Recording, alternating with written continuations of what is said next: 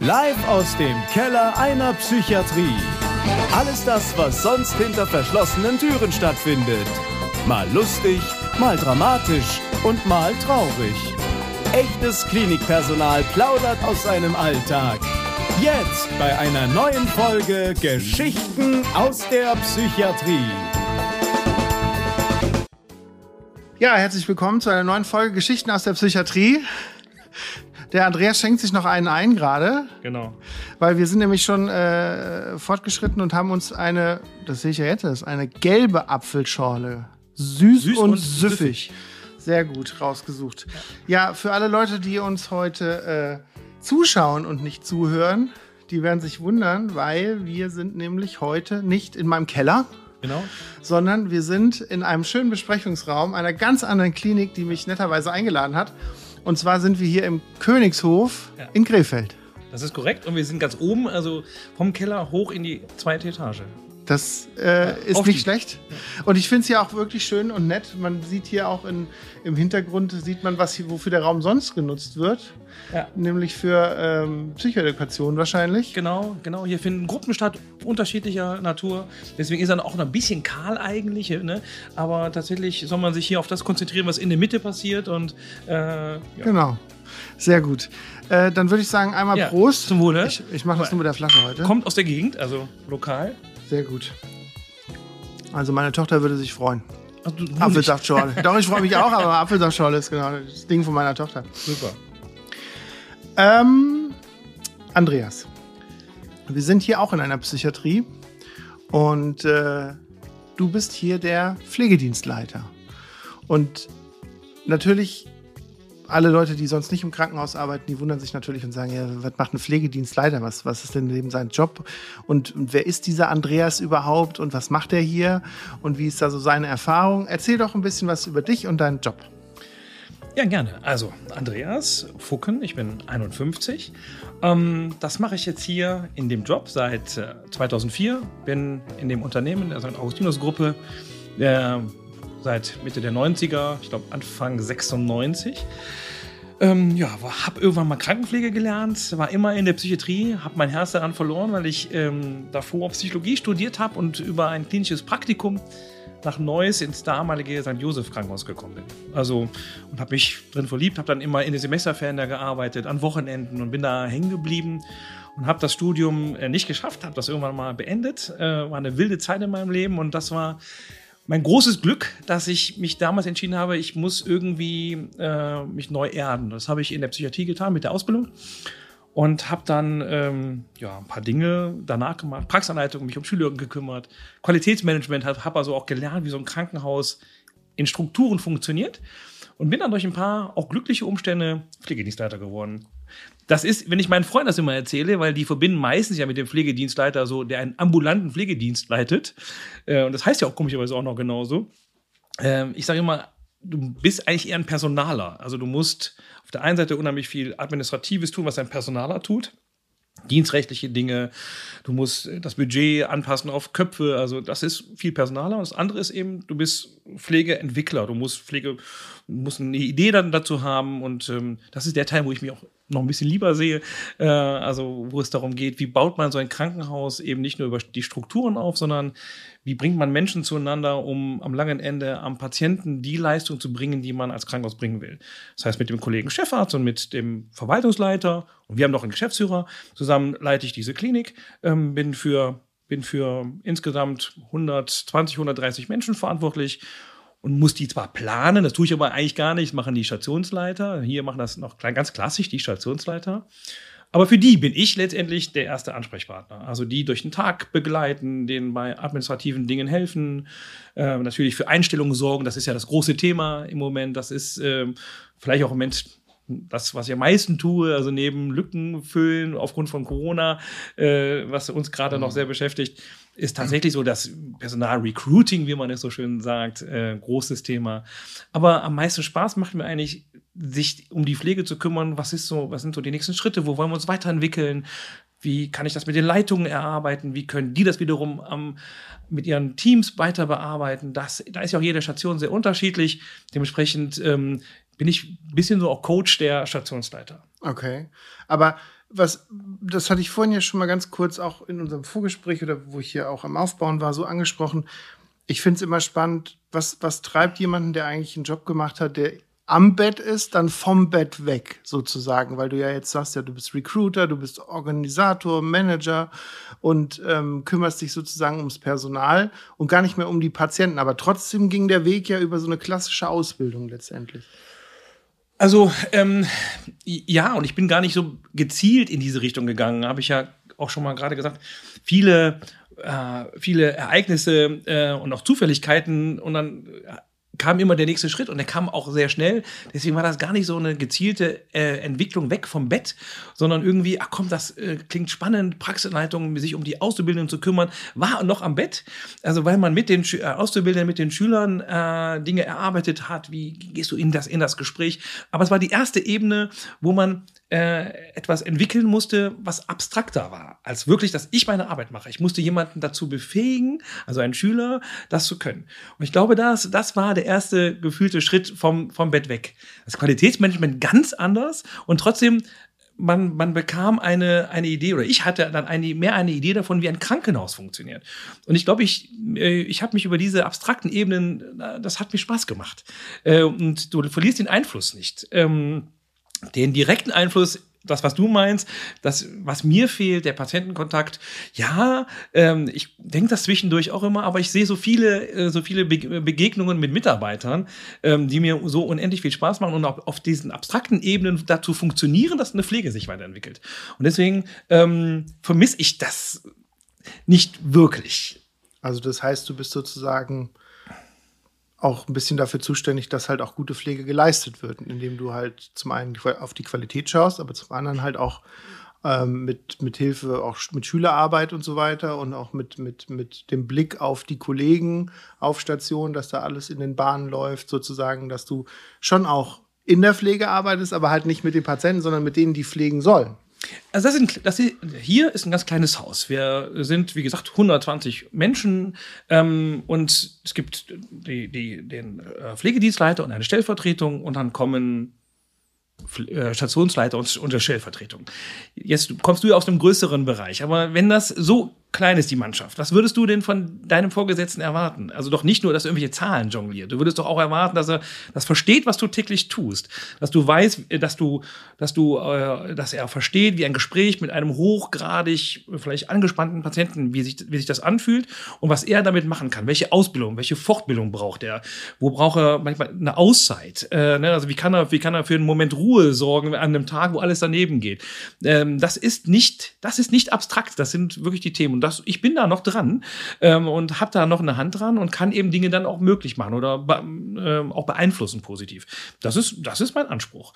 Ne? Nicht nur Zahlen jonglieren und irgendwie, sagen wir mal, schöne Programme auflegen, das mache ich zwar auch schon mal, mhm. aber ähm, ich äh, habe einen sehr engen Kontakt zu meinen Stationsleitungen und die erwarten auch von mir, dass ich verstehe, wie so ein Tag läuft und wo da die Bedürfnisse sind. Ne? Und da muss ich ganz ähm, da muss ich mich dem, dem stellen und mit meinem Wissen versuchen, das positiv zu beeinflussen. Das heißt, du bist dann auch so ein, so ein, so ein wichtiger Pfeiler, sagen wir mal, dass wenn wirklich auch nicht nur ähm, faktische Fragen oder, oder inhaltliche Fragen kommen, sondern auch wenn es dann heißt, äh, Andreas, kannst du heute mal einen Spätdienst übernehmen? Im schlimmsten Fall sagst du, ja, komm.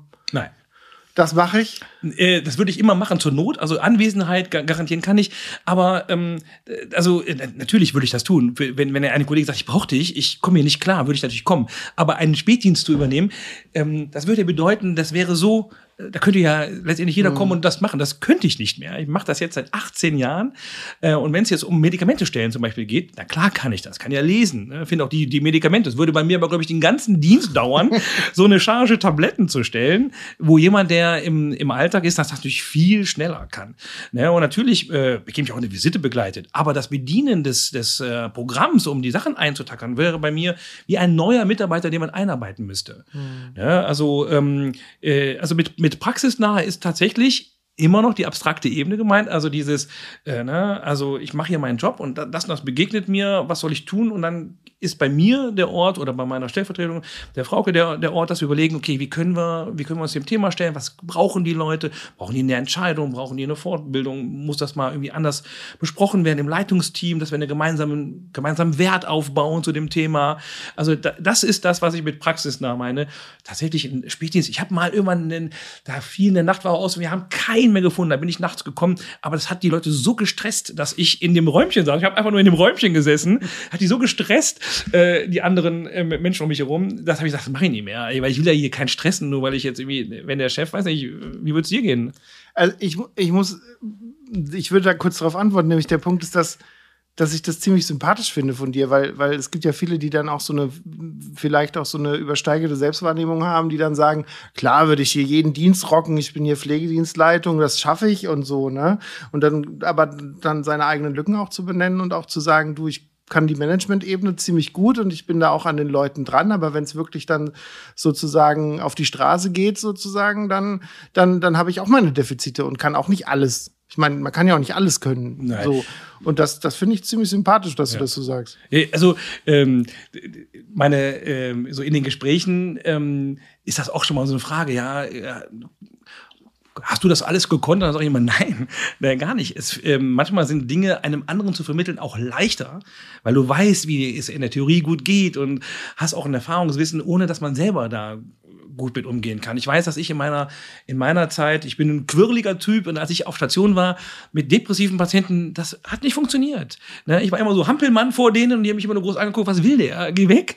Ne? Äh, und ähm, bei, ähm, sag mal, hochgradig äh, äh, Patienten, die sehr angespannt waren, war ich eher gut, weil die, das hat gepasst, ne, das, die konnten mich und ich die gut, äh, gut aushalten und die, ne, das, das hat gut funktioniert. Aber bei depressiv, depressiven Patienten, da war ich auch kein guter Krankenpfleger, weil ich irgendwie mit dem, was ich gut kann, äh, konnte ich nicht punkten.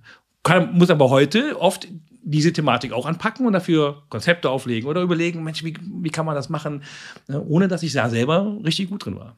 Ja, das ist, ähm, jeder hat ja so sein Steckenpferdchen, ne? Ja. Also jeder kann ja auch, also es gibt ja bei mir auch Klientel, mit dem ich halt eigentlich auch gar nicht gerne arbeite, obwohl das natürlich auch mal täglich Brot ist. Aber ich meine, man solle mir den Menschen zeigen, der, der sozusagen 100 Prozent seines Jobs immer gerne macht. Also es gibt ja immer irgendwelche Punkte, die man halt nicht so gerne macht, ganz klar. Und äh, verrätst es? Welche welches Klientel? Ja, ich, ich, ich muss, ja, ich verrate es gerne. Habe ich auch tatsächlich im Podcast bisher noch nicht gemacht, glaube ich. Ähm, äh, aber wenn, ähm, das, meine Kollegen wissen das natürlich, aber wenn ich mir was aussuchen könnte und ich bin halt kein guter Pfleger für alte Menschen.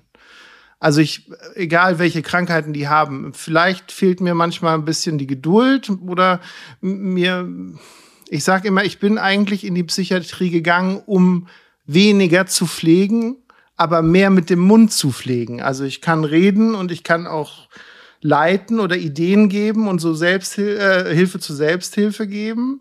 Aber so dieses am Bett den Patienten wenden, waschen, drehen, äh, keine Ahnung, äh, bei der Ausscheidung helfen und sowas. Ich kann das alles, ich mache das auch alles. Das passiert bei mir auf Station ja auch, aber das ist jetzt nicht das, was ich total gerne mache. Also lieber sitze ich tatsächlich so wie wir beide jetzt in einem Raum an einem Tisch und versuche jemanden so ein bisschen edukativ dazu zu bringen, sein Leben anders zu strukturieren oder andere Ideen zu geben oder im Rahmen von seiner Krankheit andere Wege gehen zu können oder neue Wege gehen zu können, anstatt dass ich halt wirklich so diese diese Standard-Pflegetätigkeiten mache. Das, mhm. ist, das ist richtig. Und deswegen bin ich eigentlich auch in die Psychiatrie gegangen. Wobei andererseits muss man auch, ähm, also was ich mir dann auch zugute heiße, ich habe nämlich auch noch die Weiterbildung zum Wundmanagement so ein bisschen gemacht. Also Wundberater, das ist so der kleine Wundmanager mhm. sozusagen. Das weißt du ja alles. Ähm, und Wunden zum Beispiel mache ich ganz gerne. Also so ein bisschen Basteltätigkeiten, so chirurgische Sachen, so Pflaster und Verbände und solche Geschichten, das ist schon auch meins. Aber so dieses, diese Grundpflege und auch so dieses Essen anreichen und so weiter, das ist jetzt nicht so meins. War meins auch nicht. Also äh, muss ich, ich weiß noch, äh, dass ich äh, irgendwann mal in einem Semesterferienblock, ich freute mich schon, ah, dann sollte ich aber dann auf die Goronto-Station und ich weiß, ja, ich war, oh, nee, also das, äh, da geht, das, das Herz ging da bei mir auch nicht auf. Ich glaube, ich habe es ganz gut gemacht, aber geht nicht das Herz auf. Aber wenn du so auf der Akutaufnahme, und da bin ich ja äh, sozialisiert, das war, da geht mir heute noch das Herz auf. Wenn ich hier auf die Akutaufnahme gehe, habe ich immer noch das Gefühl, ah, ja. Das ist die jetzt auch hier in diesem Neubau mit drin? Nee, die ist im Altbau. Die ist noch im Altbau, okay. Im Altbau. Weil der Neubau, wir sind ja jetzt durchgegangen ja. und so, ich finde es hier wirklich hübsch. Also es ja, ist, danke. Es es ist alles nagelneu. Wir waren jetzt gerade auch gerade und haben den Tisch hier noch gerade geholt extra ja. und so. Und das, die Räumlichkeiten sind fantastisch. Also ist also ähm, das Haus ist alt ist, äh, und wir sitzen äh, jetzt hier nicht im Neubau, der Altbau ist eigentlich noch Erstbestand ne? und eine Ordensgemeinschaft. Alle paar Jahre Geld, dann wurde wieder was angebaut oder renoviert. Das sieht man auch. Wir mussten dringend eine Lösung finden, weil wir hatten im Altbau noch Flure mit äh, Etagen-WCs und Etagenduschen äh, und wir waren damit gar nicht mehr marktfähig. Und äh, nach vielen Jahren der Vorbereitung haben wir es geschafft, dass äh, wir hier sehr, sehr viel Geld investiert haben ähm, und äh, diesen Bau hier bekommen haben. Und so gesehen sind alle Stationen vom Altbau in den Neubau gezogen. Drei große Stationen und drei sind im Altbau geblieben. Das sind aber auch die, die am spätesten ähm, gebaut wurden oder weiterentwickelt wurden. Dementsprechend mhm. sind die alle auf einem super Stand und damit können wir gut arbeiten. Die Mitarbeiter haben sich und auch Patienten haben sich richtig gefreut, dass irgendwie, wenn man gute Arbeit macht und in schlechten Räumlichkeiten, ist das also dann ist das okay, man, man, muss man viel investieren. Aber wenn man dann in Räumlichkeiten wechselt, die das auch noch so abbilden, da war also mhm. gerade so die ersten ein, zwei Jahre war eine Riesenbegeisterung von Patienten, die uns lange kennen, die gesagt haben, das macht jetzt hier einen ganz anderen Eindruck. Auch die Pflege macht einen ganz anderen Eindruck, weil die Räumlichkeiten sich geändert mhm. haben. Und die Pflege hat sich wirklich gefreut, gute Räumlichkeiten zu präsentieren. Ähm, also, und hat, also das macht heute noch, finde ich, und wir sind jetzt schon vier Jahre drin, äh, immer noch so, dass es noch, dass man sich wohlfühlt hier und wir genießen das. Ja, man hat ja auch so ein bisschen dieses Gefühl von, wenn ich in so neuen, hübschen, schönen Räumlichkeiten bin, dass ich dann auch diese Qualität halten will. Das heißt, ja. man achtet auch drauf, wo sind irgendwelche Kratzer und Macken, das wird dann schnell ausgebessert oder man geht sorgsam auch mit seinem Inventar um ja. und so. Macht die gleiche Gruppe, eine Gruppe, irgendeine psychoedukative Gruppe in einem Raum, der in den 70ern stehen geblieben ist und in einem angenehmen Raum, der eine gewisse Atmosphäre hat. Die gleiche Gruppe, die gleichen Menschen. Du hast, glaube ich, zwei verschiedene Ergebnisse. Hm. Ja, krass. Ähm, du arbeitest ja viel, wenn ich mal in die Richtung fragen darf, du arbeitest ja viel auch mit Qualitätsmanagement. Und das ist ja auch ein Thema, was bei mir im Podcast noch gar nicht so viel vorhanden war. Und dann halt auch so die Frage, wie betrifft das die Kollegen und wie betrifft das natürlich auch den Patienten oder auch das Haus insgesamt? Also wo ist da dein Fokus und wo sagt man auch, dass das will ich sozusagen in dem Podcast mal an den Mann bringen, einfach um auch zu erklären, warum das so wichtig ist und wo da die Hintergründe sind. Gerne. Wobei, ähm, ein bisschen muss ich in die Vergangenheit reisen, weil ich das heute ja nicht mehr tue. Heute haben wir eine eigene Qualitätsmanagementbeauftragte, die nur das tut, ja. was auch gut und richtig ist. In, aber so sind Krankenhäuser in den Anfang der 2000er nicht gestartet. Irgendwann gab es die Auflage, ihr müsst jetzt Qualitätsmanagement machen. Und keiner hatte eine Idee, was, wie, warum, wieso, wie lange. Und ähm, dann wurden viele Leute auch so wie ich, wurden ausgebildet und haben Qualitätsmanagement gemacht. Ähm, und der größte Nutzen, den man vielleicht, finde ich, ähm, über die Jahre im Qualitätsmanagement erkannt hat, ist ähm, da, wo du deine eigenen Fehler äh, so erkennst, dass du sie besser bearbeiten kannst.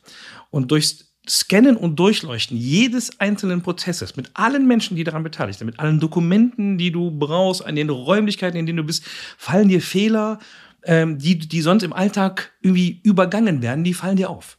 Und wenn du sie, wenn du Muster erkennst dieser Fehler, hast du erstmalig eine Gelegenheit, ein Krankenhaus anhand dieser Muster zu verändern. Da, wo sonst so eine Stationstür auch das Ende eines Entwicklungsprozesses war, weil äh, ne, ähm, keinem aufgefallen ist, dass das auf der Nachbarstation genauso ein Problem ist, höchstens über ein bisschen so Flurfunk, ein bisschen Tratsch und Klatsch, hat das Qualitätsmanagement ähm, wirklich eine Lupe draufgehalten und gesagt, okay, was sehen wir denn hier? Also, das Dokument wird ja gar nicht ausgefüllt. Und dann, äh, ah, das ja da auch nicht, auf der anderen Station auch nicht. Ja, warum nicht? Verantwortlichkeit, nicht, nicht klar. Was müssten wir jetzt tun, um die Verantwortlichkeit zu klären? Ist viel Papierarbeit und ganz ehrlich auch viel für die Katz. Aber ähm, auch haben wir dadurch ganz viele Dinge gefunden, die wir verändert und verbessert haben und die, von denen wir heute noch, noch zehren. Da hat es wirklich Sinn gemacht. Äh, Verbesserungsprozesse kannst du damit unglaublich gut anstoßen. Und jetzt will ich nicht sagen, das Krankenhaus war schlecht, weil die Krankenhäuser alle hatten ja eine Qualität. Aber die überhaupt erstmal irgendwie so einzuordnen und die auch vergleichbar zu machen mit anderen, das war neu. Und das, finde ich, hat ähm, gut, schon einen guten Ruck auch gebracht, dass man plötzlich ja gewisse Zahlen auch mit anderen Krankenhäusern ver vergleichen konnte. Denn die mussten ja das gleiche Qualitätsmanagement machen. Und so sind zum Beispiel Fixierungszahlen mal interessant geworden, nicht nur für den internen ja, wie sind wir denn mit dem Thema, sondern man konnte das auch mal neben andere legen. Das auch runterbrechen, ne? Benchmarks gab auch schon vorher, aber Qualitätsmanagement hat viele neue Zahlen und viele neue Erkenntnisse gebracht. Und das finde ich, ähm, darf man nicht runter, äh, runterreden. Das äh, ist auch viel Unsinn dabei gewesen, also nur was für die, für die, die Schublade, aber der Kern war schon eine gute Weiterentwicklung. Und das Qualitätsmanagement in der Psychiatrie selber, weil du ja auch viel mit der Psychiatrie arbeitest, Ja. ähm, Hast du da so Punkte, die für dich super wichtig sind, wo du damals oder vielleicht heute auch noch so ein bisschen mit deinem zweiten Auge drauf guckst und sagst, das ist mir sehr wichtig, dass sowas läuft? Also medizinisch gesehen, also auch wenn du, weil du fragst nach äh, Psychiatrie, weil letztendlich ist ja hier alles Psychiatrie. Wir haben zwar eine neurologische Ja. Mini-Abteilung mit 20 Plätzen, aber ja, deswegen frage ich. das ist für uns so tatsächlich, das behandeln wir wie zwei Kinder der gleichen Familie. Ähm, da, deswegen kann ich das gar nicht so wirklich trennen. Also ähm, ich weiß, dass immer die Frage war, ich finde ja immer noch spannend, ne? Also wo, wo Leitlinien zum Beispiel, Expertenstandards, ähm, jetzt bin ich, das hast du vielleicht schon gemerkt, ein theoretischer Mensch, ich kann mit sowas was anfangen und am Anfang hieß es, so ein Blödsinn braucht keiner oder das kennt vielleicht noch irgendein Arzt oder bei einem Expertenstandard vielleicht noch der Pflegedienstleiter oder eine Stabstelle. Ähm, ich finde schon, dass das etwas war, wo ich immer drauf ge geguckt habe, was steht denn da drin? Und äh, wo sind wir denn im Vergleich zu dem, was da drin steht? Und wie können wir uns das so zu eigen machen, dass es, dass wir sagen, ja, passt zu uns. Das mache ich schon noch heute auch noch gerne, dass ich so, so theoretische, auch komplexe Systeme nicht ganz außen, außer Acht lasse. Das würde ich, glaube ohne Qualitätsmanagement äh, weiß ich nicht, ob die Medizin sich in Krankenhäusern so weiterentwickelt hätte. Gerade so Leitlinien und Standards. Ähm, das wäre schon so meins, ja. Hast du, hast du vielleicht einen, das, weil mir sagen viele der Dinge, die du ansprichst, was, aber so ein greifbares Beispiel, wo dann einer sagen würde, was, was ist das? Also wo, auf welche Qualität wird denn da geschaut? Also was ist denn da zum Beispiel eine Sache, die ich jetzt, wenn ich als Besucher oder als Patient im Krankenhaus bin, die mir vielleicht gar nicht so unterkommt, weil das ja so eine Art Standard ist, aber wo trotzdem von verschiedenen Instanzen, also von dir runter zu bis zu den Schwestern, einfach dann geguckt wird und sagt, das müssen wir oder das sollen wir so und so machen, einfach weil das ein Standard ist und was es die Qualität äh, sozusagen darstellt. Was, was wäre da so Ja. ein greifbares Beispiel? Ja, das ist gut, dass du das sagst, weil äh, wenn man so lange in so einem Bereich arbeitet, vergisst man manchmal, dass es den externen Blick von jemandem, der nicht aus der Psychiatrie kommt, dass der vielleicht ein bisschen mh, mit noch mehr Fragezeichen versehen ist. Und äh, tatsächlich ist das auch die große Frage. Wie erkenne ich denn eine Qualität in einem Standard? Ähm, bei dem Beispiel, ich nehme mal das Einfachste, das ist die, das ist die Entlassung. Ähm, ähm, die Entlassung ist im Krankenhaus von jeher erst einmal ein Hort von Fehlern und Problemen. Also Was selten. man ja gar nicht so denkt. Ich meine, der geht zur Tür raus und dann ist gut. Ja, Für uns. Ne? Äh, Aber meistens genau da, wenn man mal guckt, was Menschen, die ein Krankenhaus verlassen, und das ist kein Psychiatrie-eigenes Thema. Es fängt schon mit Arztbesuchen an, aber wenn man, wenn, wenn eine, eine medizinische Beziehung endet, wenn man Leute dann fragt, so wie geht's dir jetzt? Dann hört man ähm, ganz genau raus, wo das Problem liegt. Hab, was was habe ich verstanden, was ich jetzt tun muss? Wie werde ich weiter versorgt? Äh, war ich überhaupt vor, darauf vorbereitet, dass ich jetzt so gehe? Und wie ist der Transport ne, äh, nach Hause geregelt? Es gibt unendlich viele Möglichkeiten, die schief gehen können. Und die gehen auch schief. Ähm, und die gehen auch schief, weil typischerweise wir so gar nicht richtig wissen, was ist denn jetzt dem wichtig, was ist uns wichtig.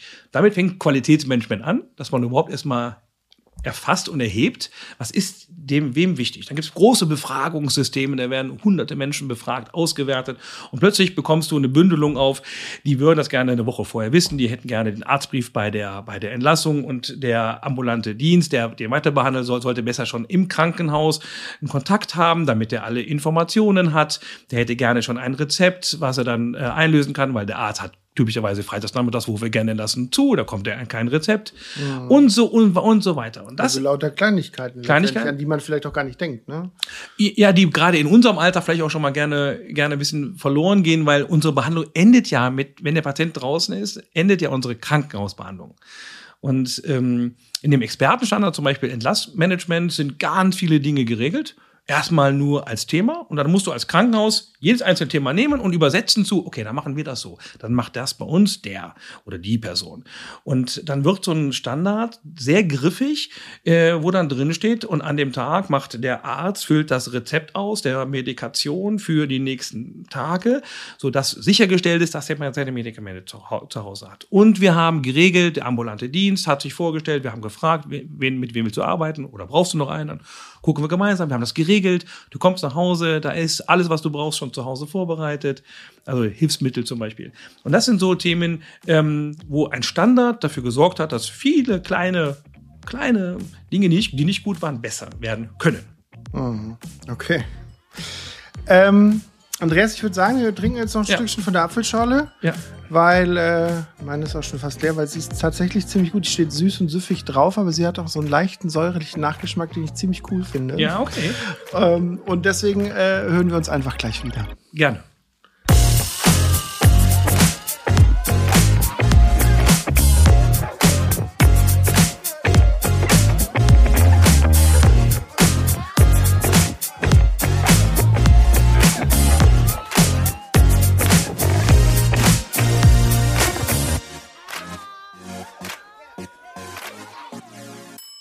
So, da sind wir wieder.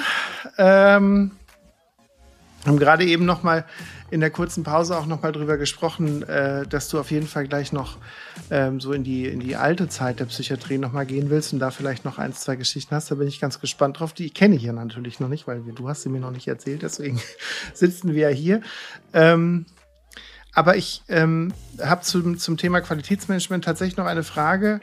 Ähm, das Thema klingt ja für Leute, die jetzt hier meinen Podcast hören, sagen, oh, ich brauche jetzt eine Geschichte, noch eine Geschichte und so weiter, klingt für, für die vielleicht etwas trocken oder vielleicht, also würde ich jetzt mal behaupten, ähm, gibt vielleicht auch viele, die sagen, finde ich total geil das Thema, aber es ist nötig in der Psychiatrie, also ich meine, und auch überhaupt im Krankenhaus ist sowas ja nötig. Aber um dieses Thema Qualitätsmanagement noch ein bisschen griffiger zu machen, würde ich gerne, dass du anhand von euren Standards, die du ja sicherlich auch mitentwickelt, beziehungsweise da auf jeden Fall auch ein Auge mit drauf hast, ähm, mal erklärst, wie ist das, wenn jetzt eine Akutsituation in der Psychiatrie auftritt, wie sind die Abläufe, was passiert da? Also zum Beispiel, es kommt ein neuer Patient von draußen rein und der muss jetzt fixiert werden, der muss vielleicht zwangsmediziert werden, einfach solche Geschichten, ähm, beziehungsweise so eine Situation. Was sind da die Abläufe in so einem Krankenhaus? Das ist eine hochkomplexe Frage. Ich versuche sie aber gut zu beantworten. Das, äh, die erste Antwort ist, es gibt nicht den einen Ablauf. Und das fände ich auch ganz schlimm, weil das würde ja bedeuten, ich könnte Anfang und Ende vorhersehen oder bestimmen. Und das finde ich äh, per se schon falsch. Mhm. Also muss ich das ein bisschen aufdröseln. Ähm, es kommt ein Patient in unsere, in unsere, äh, zu, in, in, unser Krankenhaus, dann würde ich natürlich äh, im Qualitätsmanagement erst einmal äh, wie, finden, wie ist der Aufnahmeprozess. Und da drin müsste auf jeden Fall schon mal stehen, wie, welche Gelegenheiten hat der Patient, dass nicht der Aufnahmeprozess an sich ihn noch äh, unruhiger werden lässt oder vielleicht sogar sauer werden lässt. Ne? Das ist schon eine hochgradig komplizierte Sache. Also die Frage ist, äh, wie viele Menschen sind im Raum, wie viel Zeit wird dafür veranschlagt, da muss der viel wiederholen, hat der Möglichkeit mal zwischendurch äh, eine irgendeine Art von Pause zu haben, viel milieutherapeutische Ansätze, ähm, bis hin zu, ähm, hatte das, das Gefühl, ernst genommen zu werden. Also das muss alles geregelt sein ähm, so dass erstmal nicht der Aufnahmeprozess an sich schon ein Problem ist. Dann würde in einem Standard stehen, okay, welche welchen, welche Qualifikation brauche ich. Ne? Also ich merke, das geht vielleicht ein bisschen aus dem Ruder. Äh, was erwarte ich von einer, von einem Fachkrankenpfleger, von einer Fachkrankenschwester oder ähm, Fachpflegekraft, ne? mhm. muss man richtig sagen. Äh, welche Funktion übernimmt der Arzt, damit nicht Dinge, ähm, ich sag mal, gut gemeint, aber nicht gut gemacht werden. Ähm, das, welche Qualifikation kann was? Was brauche ich? Dann muss man, wenn es wirklich nicht geht, äh, überlegen, gibt es gewisse Qualifikationen, die man zusätzlich lernen kann. Also zum Beispiel, wir haben hier äh, ähm, eigene Deeskalationstrainer, die uns beibringen, werdet ihr auch haben, hat eigentlich jeder, aber das ist eine, das muss man im Qualitätsmanagement festlegen. Diesen Standard wollen wir nicht unterschreiten. Wir sind darauf vorbereitet, dass Situationen entgleisen können und wir haben Techniken zu versuchen, dass sie nicht sehr schnell oder nicht mhm. sehr schlimm entgleisen. Bis hin zu gar nicht. Ähm, und diese Kompetenzen werden festgelegt. Wie viel brauche ich davon? Welchen Ausbildungsstandard haben die? Das würde auch irgendwo stehen. Ne? Äh, wie viele Trainer zum Beispiel habe ich? Wie oft müssen die in Refresh-Kurse? Wie oft müssen die Leute ausgebildet werden? Wie schnell müssen die in Refresh-Kurse rein? Wie gehe ich mit neuen Mitarbeitern um? Wie arbeite ich die ein in so einem Thema? Das würde in so einem Standard stehen.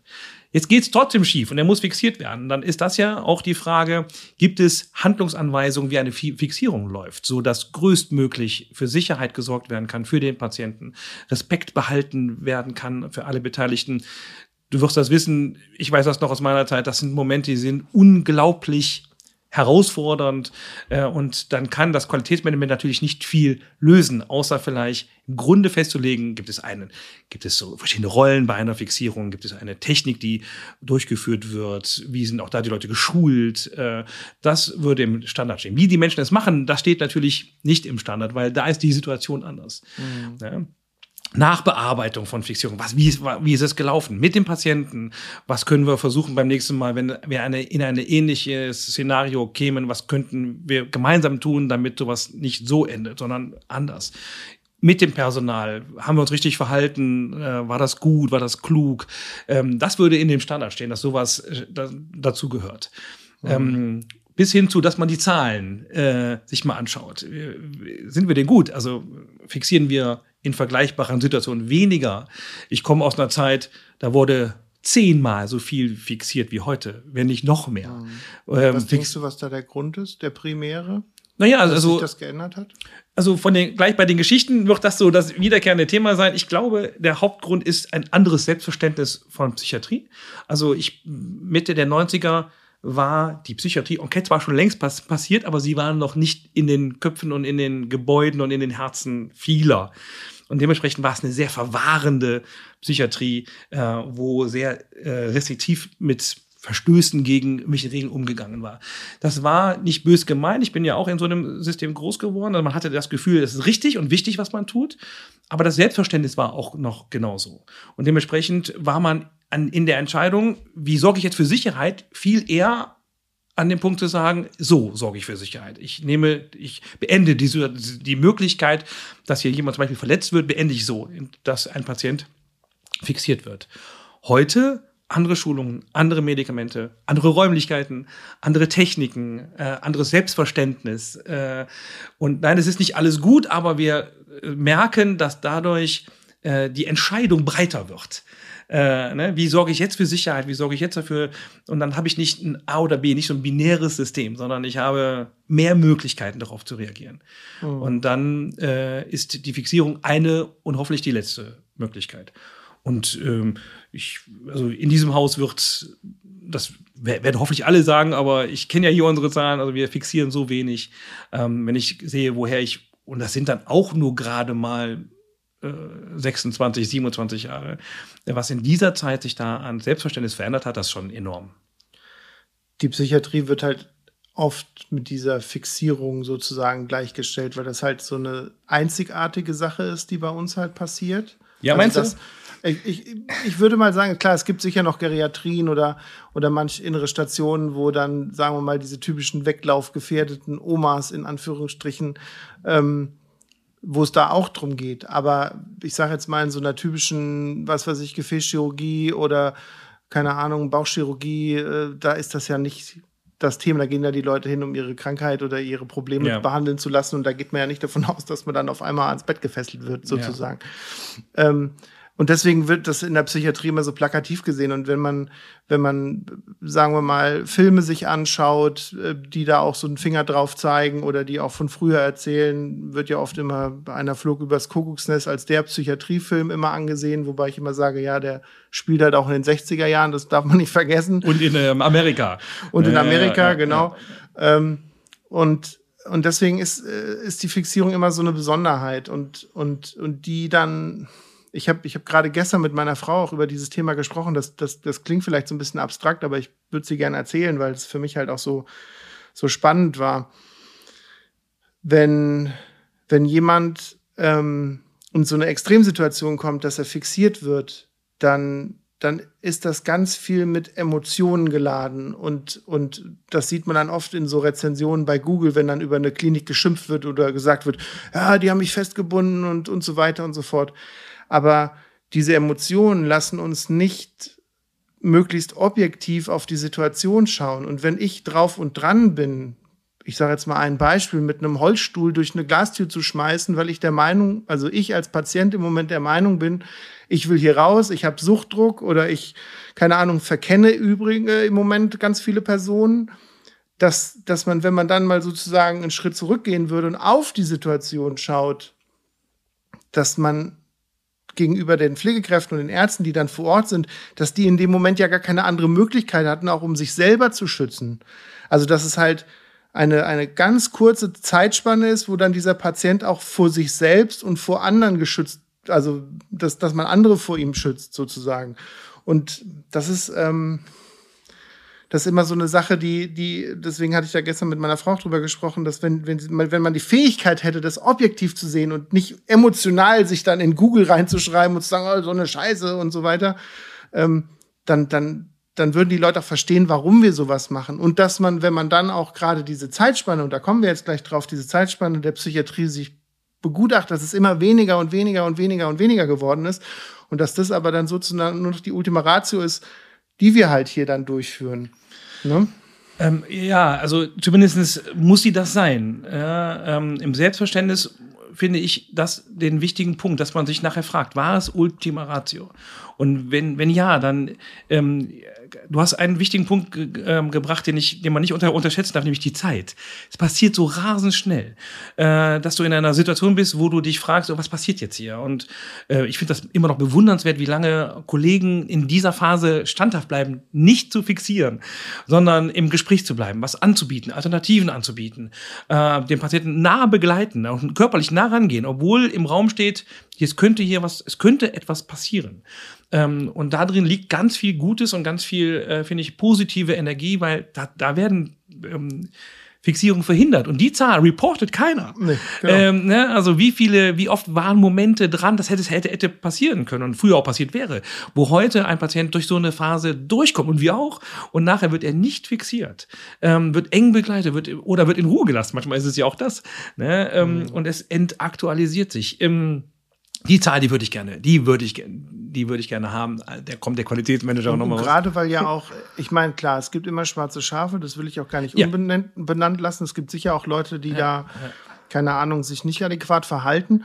Aber der, auch aus meiner Erfahrung, der, der größte Teil von allen Menschen, die in so einem Krankenhaus arbeiten, ist natürlich auch bedacht, dass solche Situationen eben nicht eskalieren, weil es einen ja auch selber betrifft, weil ich ja dann auch in Gefahr gerate und auch in so eine ja. Situation komme und ich das ja auch nicht nach Hause gehen will zu meiner kleinen Tochter und zu meiner Frau und sagen, boah, musst mich heute mit einem prügeln.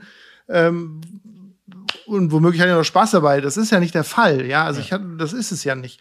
Und ähm, wenn man dann diese Situation auch in den Diensten hat, dann hat man immer so auch dieses Gefühl, man versucht alle Möglichkeiten auszuschöpfen, dass man dann sagt, hey, du konntest doch mal mit dem ganz gut reden, willst du es nicht noch mal probieren oder hey, äh, wenn der noch mal seine Frau anrufen darf, dann wird er runtergeregt, dann gib mir das Telefon in die Hand und sagt, reden Sie doch noch mal mit Ihrer Frau und solche Geschichten, ja, dass ja. man wirklich alles ranzieht, was geht, um diese Situation zu vermeiden. Und das ähm, ja. wird uns oft nachgesagt, dass das nicht so wäre. Also und ich finde, ähm, das hast du gut beschrieben, ähm, man darf nicht so tun, als gäbe es nicht Fehler oder Menschen, die es nicht gut machen. Die gibt es bei uns in unserem Berufsstand bestimmt auch.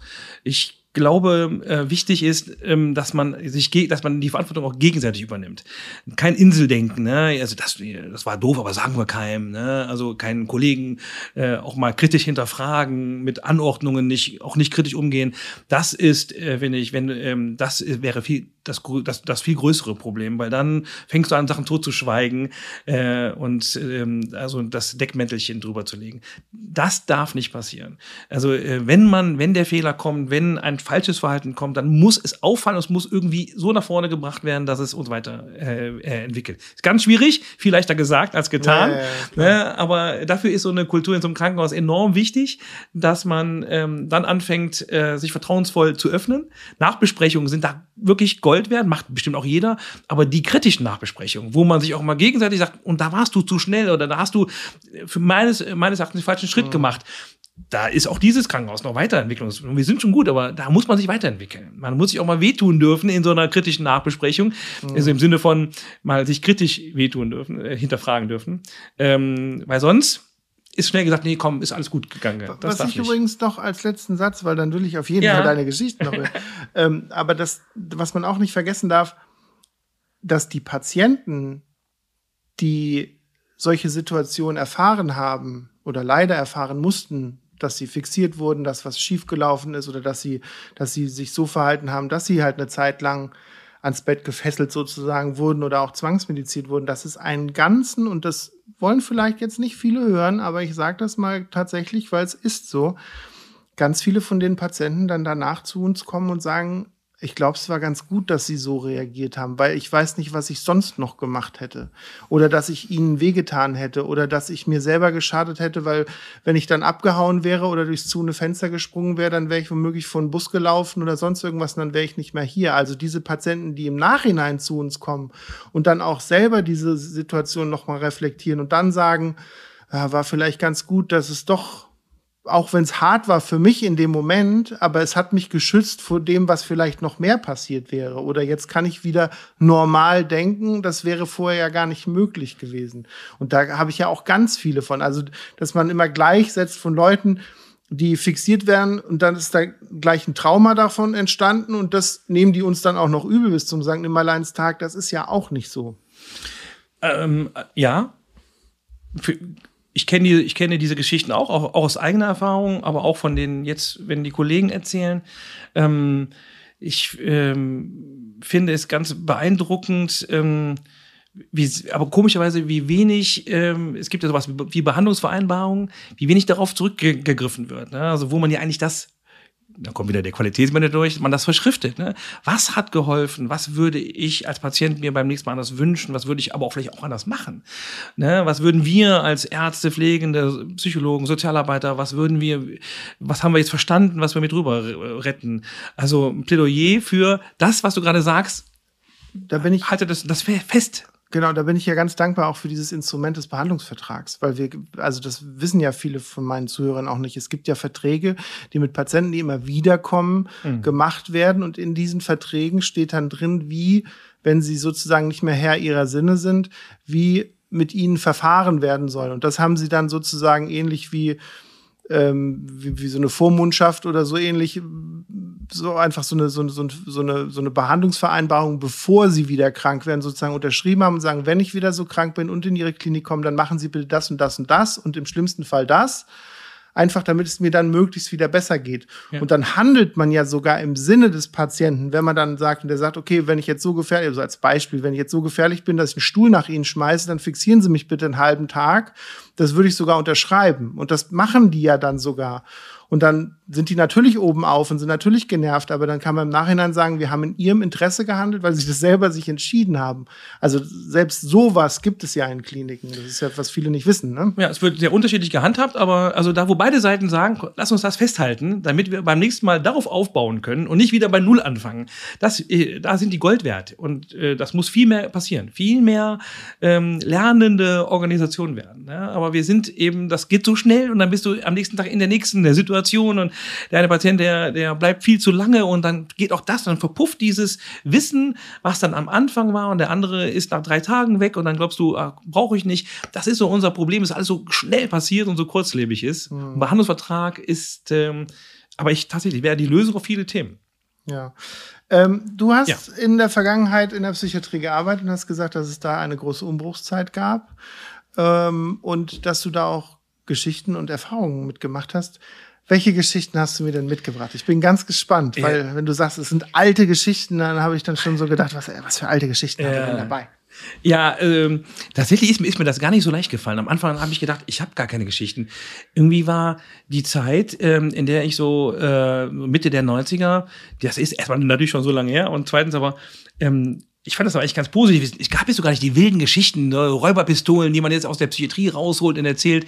Äh, ich kann das, ich habe das nicht. Und dann habe ich mit einer Kollegin hier im Haus gesprochen und habe gesagt, ne, und die wollen auch immer ein paar Geschichten. Ich habe gar keine. Und dann haben wir so ein bisschen äh, gebrainstormt, wie man so schön sagt, und irgendwie kamen dann doch wieder ein paar Bilder zurück.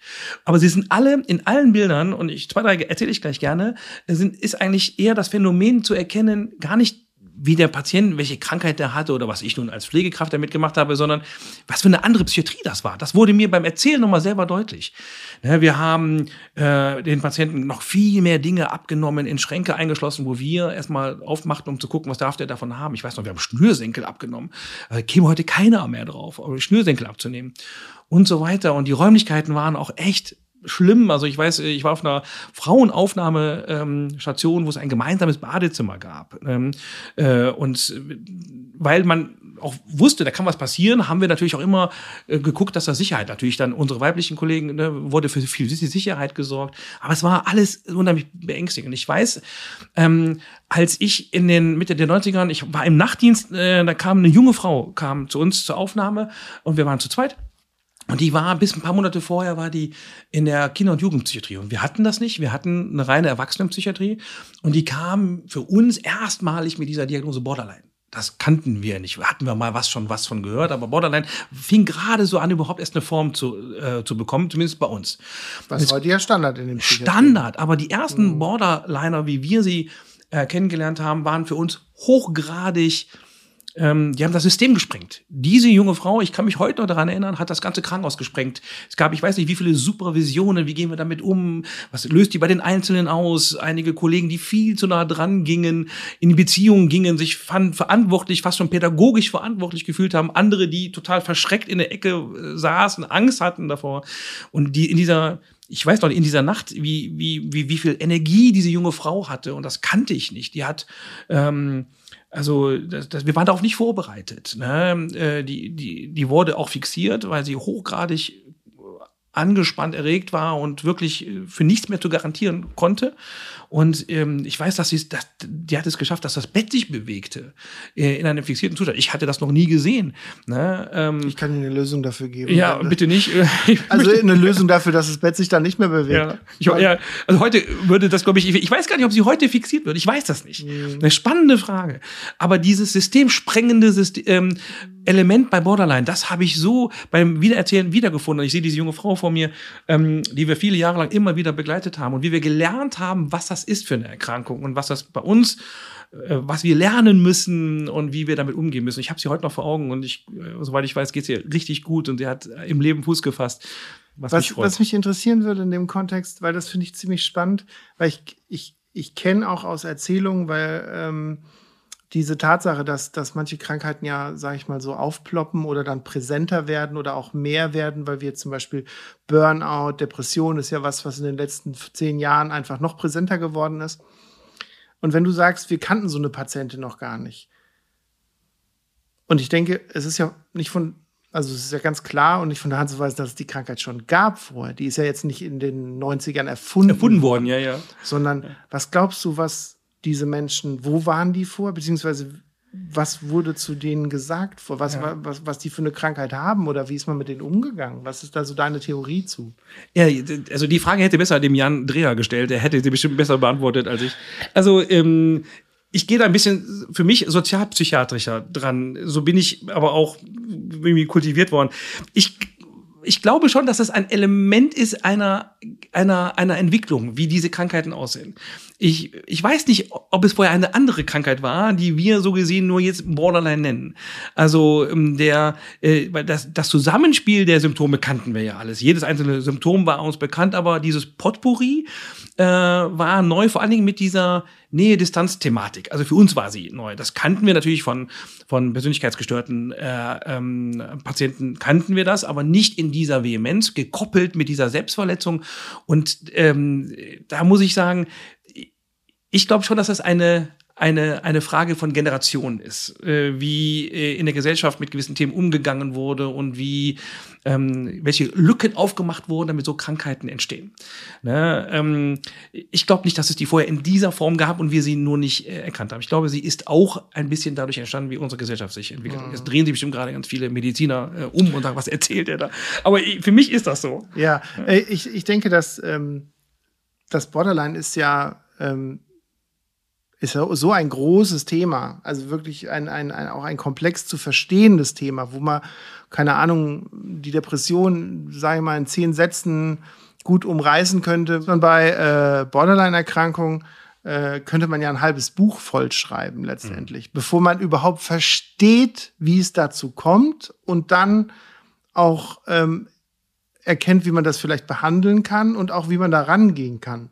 Weil dieses wie du so schön umschrieben hast, dieses Sprengen von, vom Krankenhaus.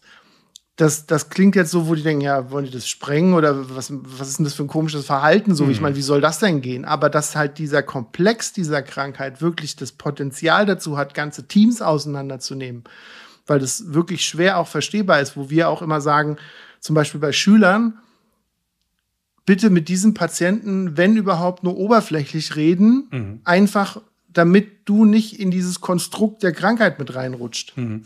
um sich dich selber zu schützen. Na, also das ist wirklich eine total komplexe Sache, die wir sicher noch mal an anderer Stelle behandeln, weil ich habe da schon so meine Planung äh, für den Podcast, aber ähm, äh, wer, da, wer da total interessiert ist, der kann sich das gerne mal ergoogeln oder zumindest mal nachlesen, mhm. einfach um so ein Gefühl dafür zu bekommen, was es vielleicht sein könnte. Ne? Ja. Aber wenn wir jetzt anfangen würden, das zu erklären, dann reicht uns die Zeit ja. nicht mehr aus. Aber lass mich nur, weil das, du hast recht, also das Sprengen ist auch der, ist die falsche Begrifflichkeit. Ne?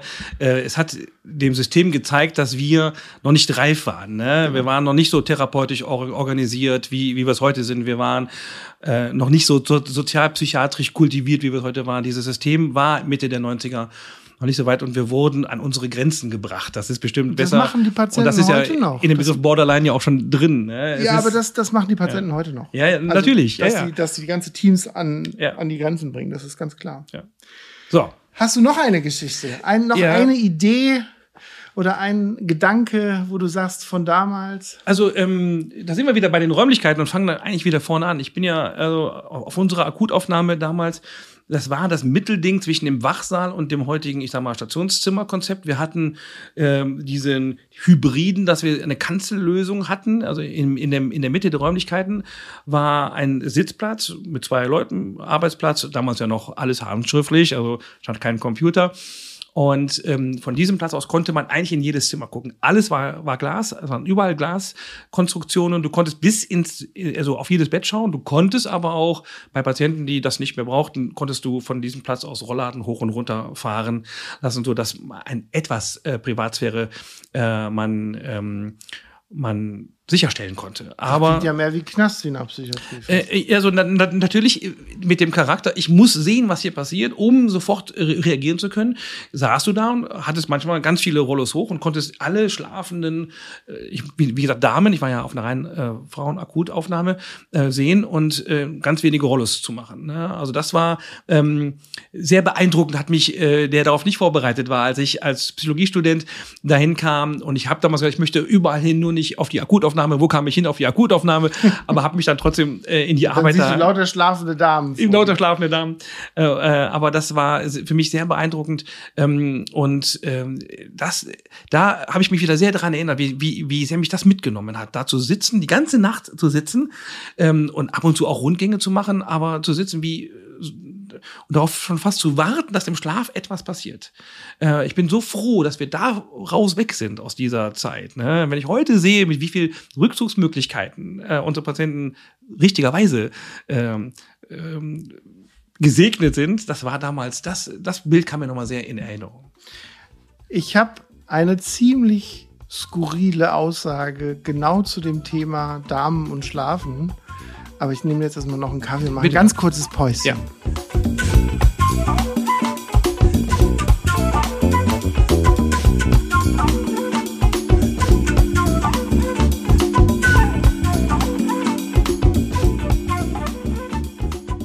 So, da sind wir wieder. Ich habe ja gesagt, äh, dass ich zum Thema Frauen und äh, Frauen, äh, also Psychiatrie und Schlafen und, und äh, schlafende Frauen in der Psychiatrie noch eine ganz skurrile Geschichte habe. Und das, das ist wirklich dahingehend einfach nur so dumm skurril, weil das, ähm, weil das auf die Biologie des Menschen zurückgeht und, und gar nicht was mit der Krankheit oder mit irgendwas zu tun hatte, sondern das sind einfach skurrile Krankenhaussituationen, die in die du reinrutscht und auf die du oft nicht vorbereitet bist. Und man muss halt wissen, dass in der, in der Krankenpflege ähm, äh, von der Ausbildung angefangen über auch die Arbeit in egal welchem Bereich du ja sehr körperlich und sehr nah an den Menschen dran bist, wo viele Menschen ja eigentlich nur ihre engsten Verwandten, Bekannten ranlassen. Also Umarmung oder Waschen oder sowas. Du bist ja total nah und gehst so in so eine in so eine Nähe-Distanz-Zone rein. Und aufgrund dessen, dass du, dass du oft auch schon in der Ausbildung da drin bist, fühlst du dich manchmal auch nicht so geschockt, wenn du, wenn du, wenn du sagst, okay, jetzt müssen sie mich mal hier unter der Brust waschen oder waschen sie mir mal die Po-Falte oder sowas. Das machst du als Krankenpflege halt auch, ne? Und deswegen glaube ich immer, dass man ziemlich abgestumpft ist manchmal so, wenn es dann heißt, ja, da kommt, was weiß ich, ein älterer Mann, ältere Frau oder auch ein junger Mann und eine junge Frau, die dann sagen, ja, helfen Sie mir mal hier oder helfen Sie mal da, weil ich habe einen Gips oder ich habe was auch immer. Ne? Aber es gibt dann immer so Sachen, die dann total over the top sind. Und ich habe einmal Nachtdienst gehabt und eine ganz banale Sache. Ich laufe einfach durch und mache meine Rundgänge und ich mache viele Nachtdienste, deswegen kann davon viel zehren. Und mache die Tür auf und die Betten standen längs zur Tür, also nicht quer. Das heißt, mhm. ich habe den Patienten nicht sozusagen quer gesehen, sondern längs. Und die Köpfe waren Richtung, Richtung Fenster, also nach hinten raus. Und die Beine guckten mir sozusagen die Füße entgegen. Und es war halt so warm draußen. Ich guckte ins eine Zimmer, schläft alles, ins nächste Zimmer, schläft alles, guck ins, dann in dieses Zimmer. Und diese Frau lag einfach komplett nackt. Und es war eine junge Frau, die halt vielleicht gerne nackt geschlafen hat und man bewegt sich ja irgendwie im Schlaf hatte die Decke weg und lag so breitbeinig im Bett, dass ich zu meinen Kollegen gesagt habe, ich kann der bis zu den Mandeln hochgucken. Und da bist du als Pfleger manchmal nicht darauf vorbereitet. Mhm. Dass du einfach, du, du, du bist zwar in solchen Nähe- und Distanzsachen manchmal ziemlich abgestumpft, aber ich habe das gesehen, habe gesagt, das, das, das war wie so ein, wie so ein Porno-Anblick, ja, wo ich dann so gedacht habe, so was, was habe ich denn da gerade gesehen, schnell wieder die Tür zu machen, ja, weil du da bist du einfach nicht drauf vorbereitet, einfach, dass du manche Dinge siehst, die und wenn du sagtest, du hast ja ganz viele Frauen da schlafend gesehen, mhm. dann dachte ich so, ja, das ist muss ein ziemlich, das ist mhm. einfach eine ziemlich skurrile Situation, ja, ich weiß, ich war in der Aufnahme, wir hatten mal einmal, war mal besetzungstechnisch, es war, äh, oder war noch ein Notfall, ich weiß, es gab einmal die Situation, dass ich mit in dieses Badezimmer musste, wo die Frauen sich morgens fertig machten, weil es nicht anders ging. Ne? Und dann hat man sich natürlich so hingestellt, dass man da irgendwie äh, nicht mehr hinguckt, also den man möglichen so Respekt, ja. möglichen Respekt äh, äh, den Menschen, den Damen da gegenüber ähm, zeugt, aber äh, es war äh, Andererseits natürlich für mich ganz normal, nackte Menschen zu sehen, so wie du sagst, weil man eben auch bei der Körperpflege ähm, hat man Nacktheit und ich finde das immer noch das Spannende an unserem Beruf, ähm, dass wir, wenn wir das gut gestalten, wenn wir so Momente gut gestalten, dann können wir ja Dinge, die äh, das sage ich mal so, so, so doof, ein bisschen Werbung machen für unseren Beruf, die kein anderer kann. Wenn du mhm. in so einem Moment, wenn man jemanden wäscht oder wenn du, wenn du ihn nackt siehst, wenn du das gut gestaltest, na, respektvoll und dass er sich gut aufgehoben fühlt, finde ich Wahnsinn. Ganz ehrlich, finde ich Wahnsinn. Äh, äh, ich freue mich immer noch, wenn das gut gelingt, weil das ist genau das, was unseren Beruf ausmacht. Aber dann stand ich armer Wurm da und, äh, und über um mich herum äh, mussten die Damen sich fertig machen. Es war, das war so furchtbar. Es ist, das mhm. passierte genau, genau einmal in zehn Jahren. Es traf mich natürlich. Also ja, also ich kann das gut verstehen, äh, wie man das, weil man da nicht weiß, was man machen soll. Mhm. Ich habe ich hab gerade letztens mit meiner Frau auch wieder drüber gesprochen, ähm, weil wir die Situation hatten, meine, meine kleine Tochter hat sich total am Knie irgendwie wehgetan. Und dann war die Frage, wer verbindet das? Also jetzt so auf Kinderebene, ne? Wer verbindet das? Wer macht das? Und dann, der Papa ist ja Krankenpfleger und der kann das ja und so weiter und so fort. Und dann habe ich mir so gedacht, eigentlich sollte, ähm, sollte in den Schulen also gar nicht in den Krankenpflegeschulen, sondern wirklich in den Schulen. Sollte schon in der Grundschule Medizin und Biologie ähm, in Kombination mit Medizin einfach ein Thema sein.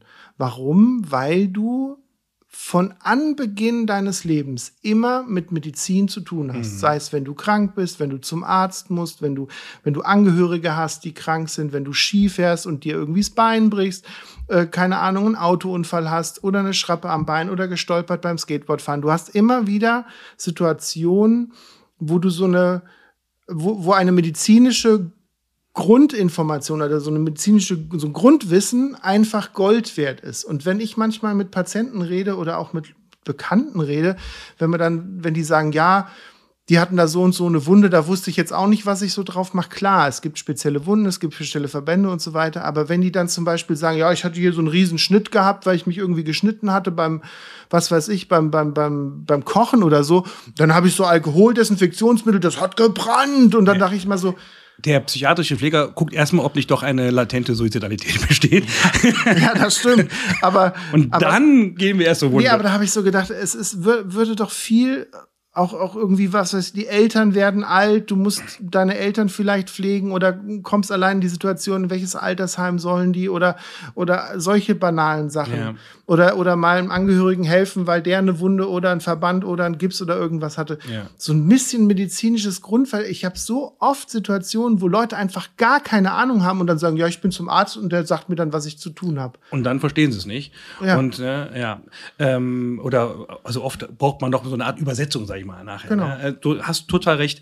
Ähm, manchmal finde ich es auch gut, dass, also äh, so an dem Renommee wollen wir auch arbeiten, dass wir ja eigentlich auch Fachleute sind. Also ich finde sowas, so ein System wie Schulschwestern nämlich super, wo jemand in so einer Schule ist, der ähm, also erstmal auch vernünftig, vernünftige, vernünftige Medizin betreibt äh, und dadurch ja auch Vorbild sein kann. Ne? Also tatsächlich äh, ähm, dann sagt, bei der Wunde machen wir jetzt das und jetzt machen wir mal keinen Alarm und jetzt machen wir mal Alarm.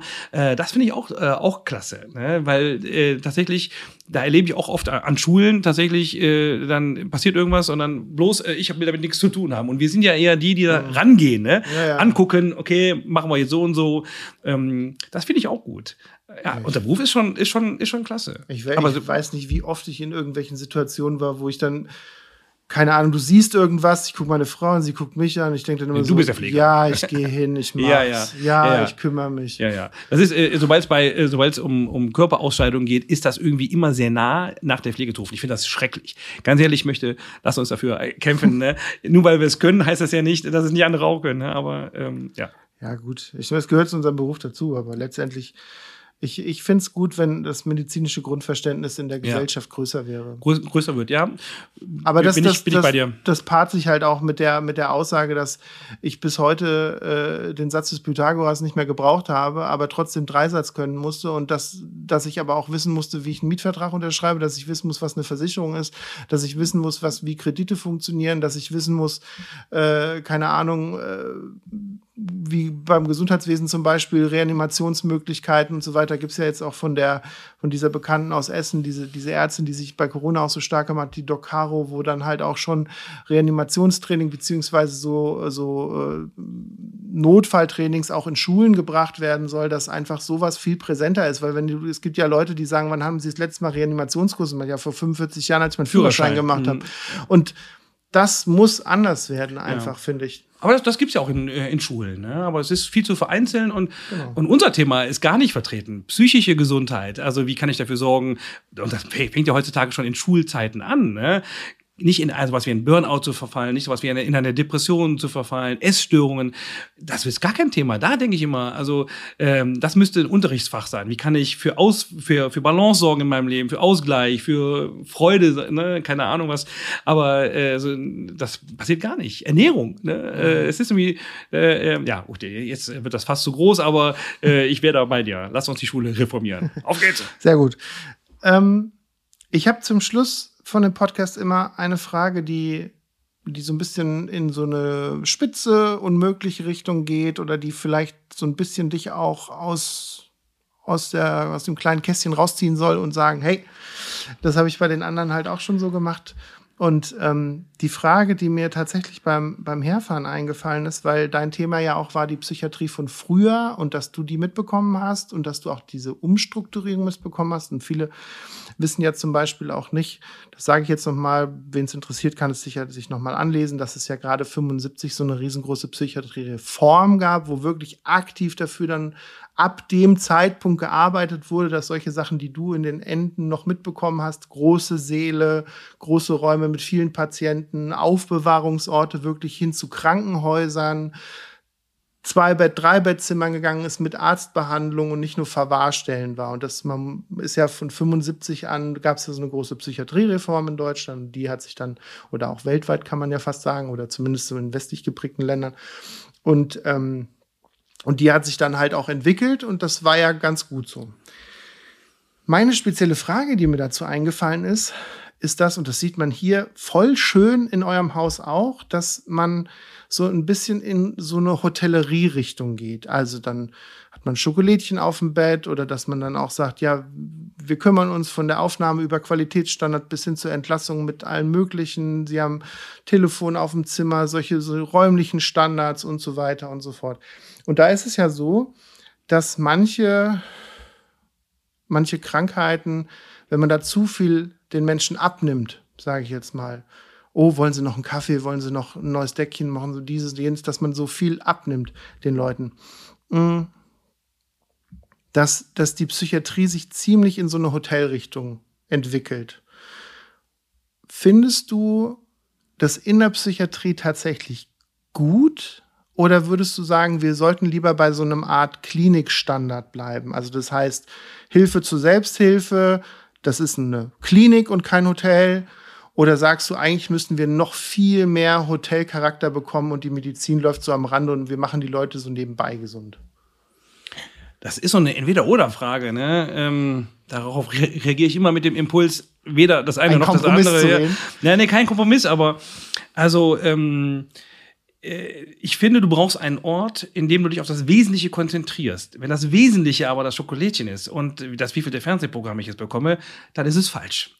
Äh, und manchmal ist das so, dass äh, Kliniken tatsächlich, dass es passiert, dass der Fokus woanders hingelenkt wird. Ich finde, der Fokus ist das, was du gerade sagst. Ich muss mich mit mir auseinandersetzen. Ich brauche Räume und Zeit und Begegnungen, Impulse, die mich mit mir arbeiten lassen und ich brauche Begleitung, Menschen. Also, ähm, und wenn das aber nur, wenn es nur diesen Mittelpunkt gibt und ich drumherum so das Gefühl habe, ne, äh, äh, das passt nicht für mich, dann, und ich lasse mich nicht darauf ein, ne, das ist, die Räumlichkeiten gefallen mir nicht, ich will hier nicht sein, dann geht das nicht gut. Also, ich, das tut mir leid, dass ich dir jetzt nicht, also, ja, ich mag äh, einen Ort, der dazu einlädt, ähm, auf das Wesentliche zu gucken und dann mich gut durch den Tag zu bewegen. Ich mag das, dass wir heute mehr Hotelleistung haben, als wir das 95, 96 hatten.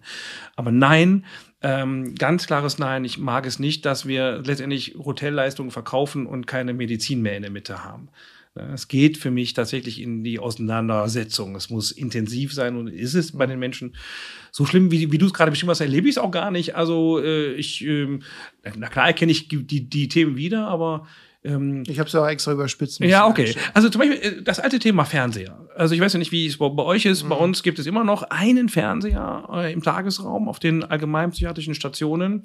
Ähm, und die Patienten sagen natürlich alle, ja, wie kann das sein im Jahr 2022? Und wir sagen, weil wir das wollen.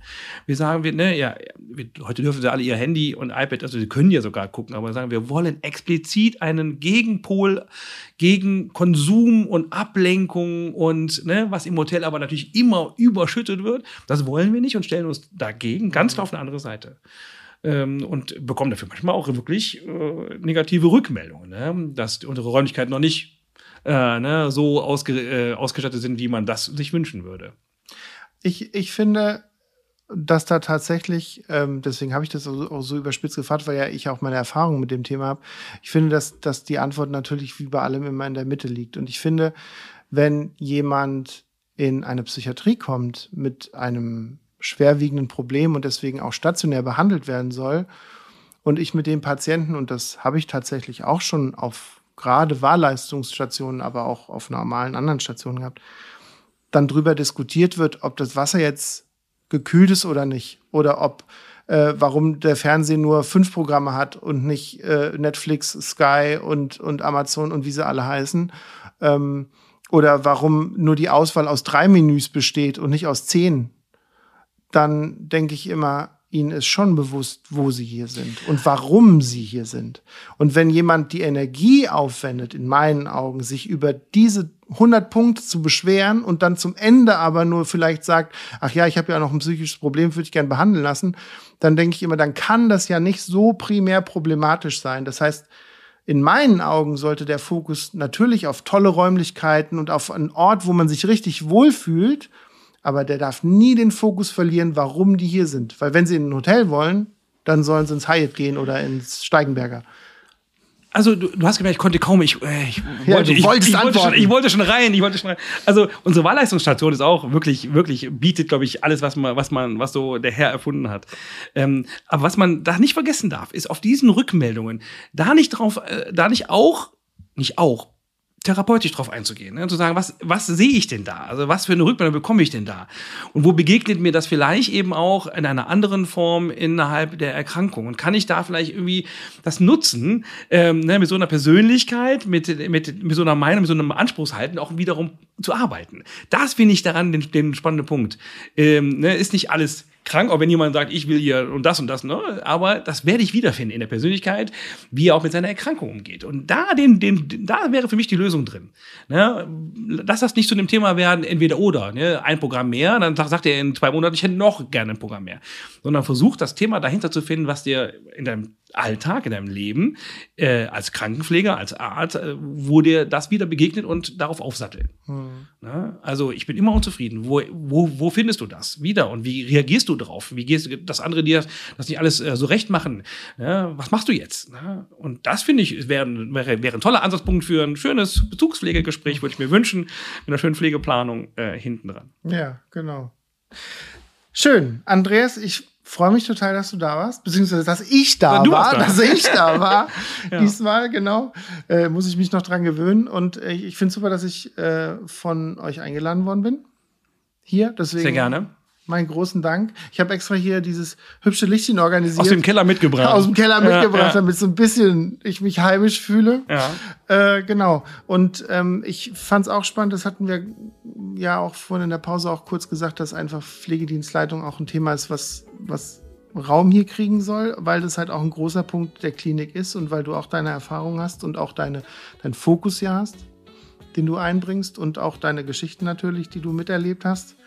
Und dass du ja auch eine Position einnimmst, die, wo sich kein anderer in der Klinik vorschützen kann, weil wir müssen alle auch mit Pflegedienstleitungen umgehen, äh, weil ihr gehört halt auch dazu und ihr gehört auch gerne dazu. Ähm, und und, und dass, dass es halt auch jemanden geben muss, der auf all diese Themen, die wir heute besprochen haben, mal auch gucken muss. Ne? Danke, dass ich diesen Beruf dann mal darstellen, aus meiner Sicht mal darstellen durfte. Äh, bestimmt nicht so, nicht so praxisnah wie vielleicht da, also die, die ich gesehen habe, deine anderen Gesprächspartner, aber ich konnte vielleicht das mit in die Waagschale werfen. Ich, ich finde jeden Beruf, der in der äh, Psychiatrie zugegen ist, spannend, einfach weil wir ein großes Team sind. In jedem Haus ihr eigenes natürlich, aber wir sind alle ein großes Team, wo jeder ähm, sein Säcklein zu tragen hat und auch ohne Menschen wie dich ging es nicht. Von daher ist es auch wichtig, dass solche Leute hier auch Raum kriegen. Vielen lieben Dank dafür. Und vielleicht kommst du ja wieder, wir haben das schon überlegt. Das würde mich freuen. Ja. Mit den Kollegen. Da soll dann. es ja ein Hexenhäuschen geben, was Ja. vielleicht dann kein äh, oder was was frei ist sozusagen, Genau. was ich dann vielleicht äh, be- begehen kann. Du hast mich ja schon ganz heiß gemacht. Wenn nicht, komme ich auch gerne wieder hierher und vielleicht hast du ja noch den einen oder anderen Kollegen, aber ich komme gerne wieder. Alles klar. Vielen Dank für die Gastwirtschaft, äh, Gastfreundschaft. So. Sehr gerne.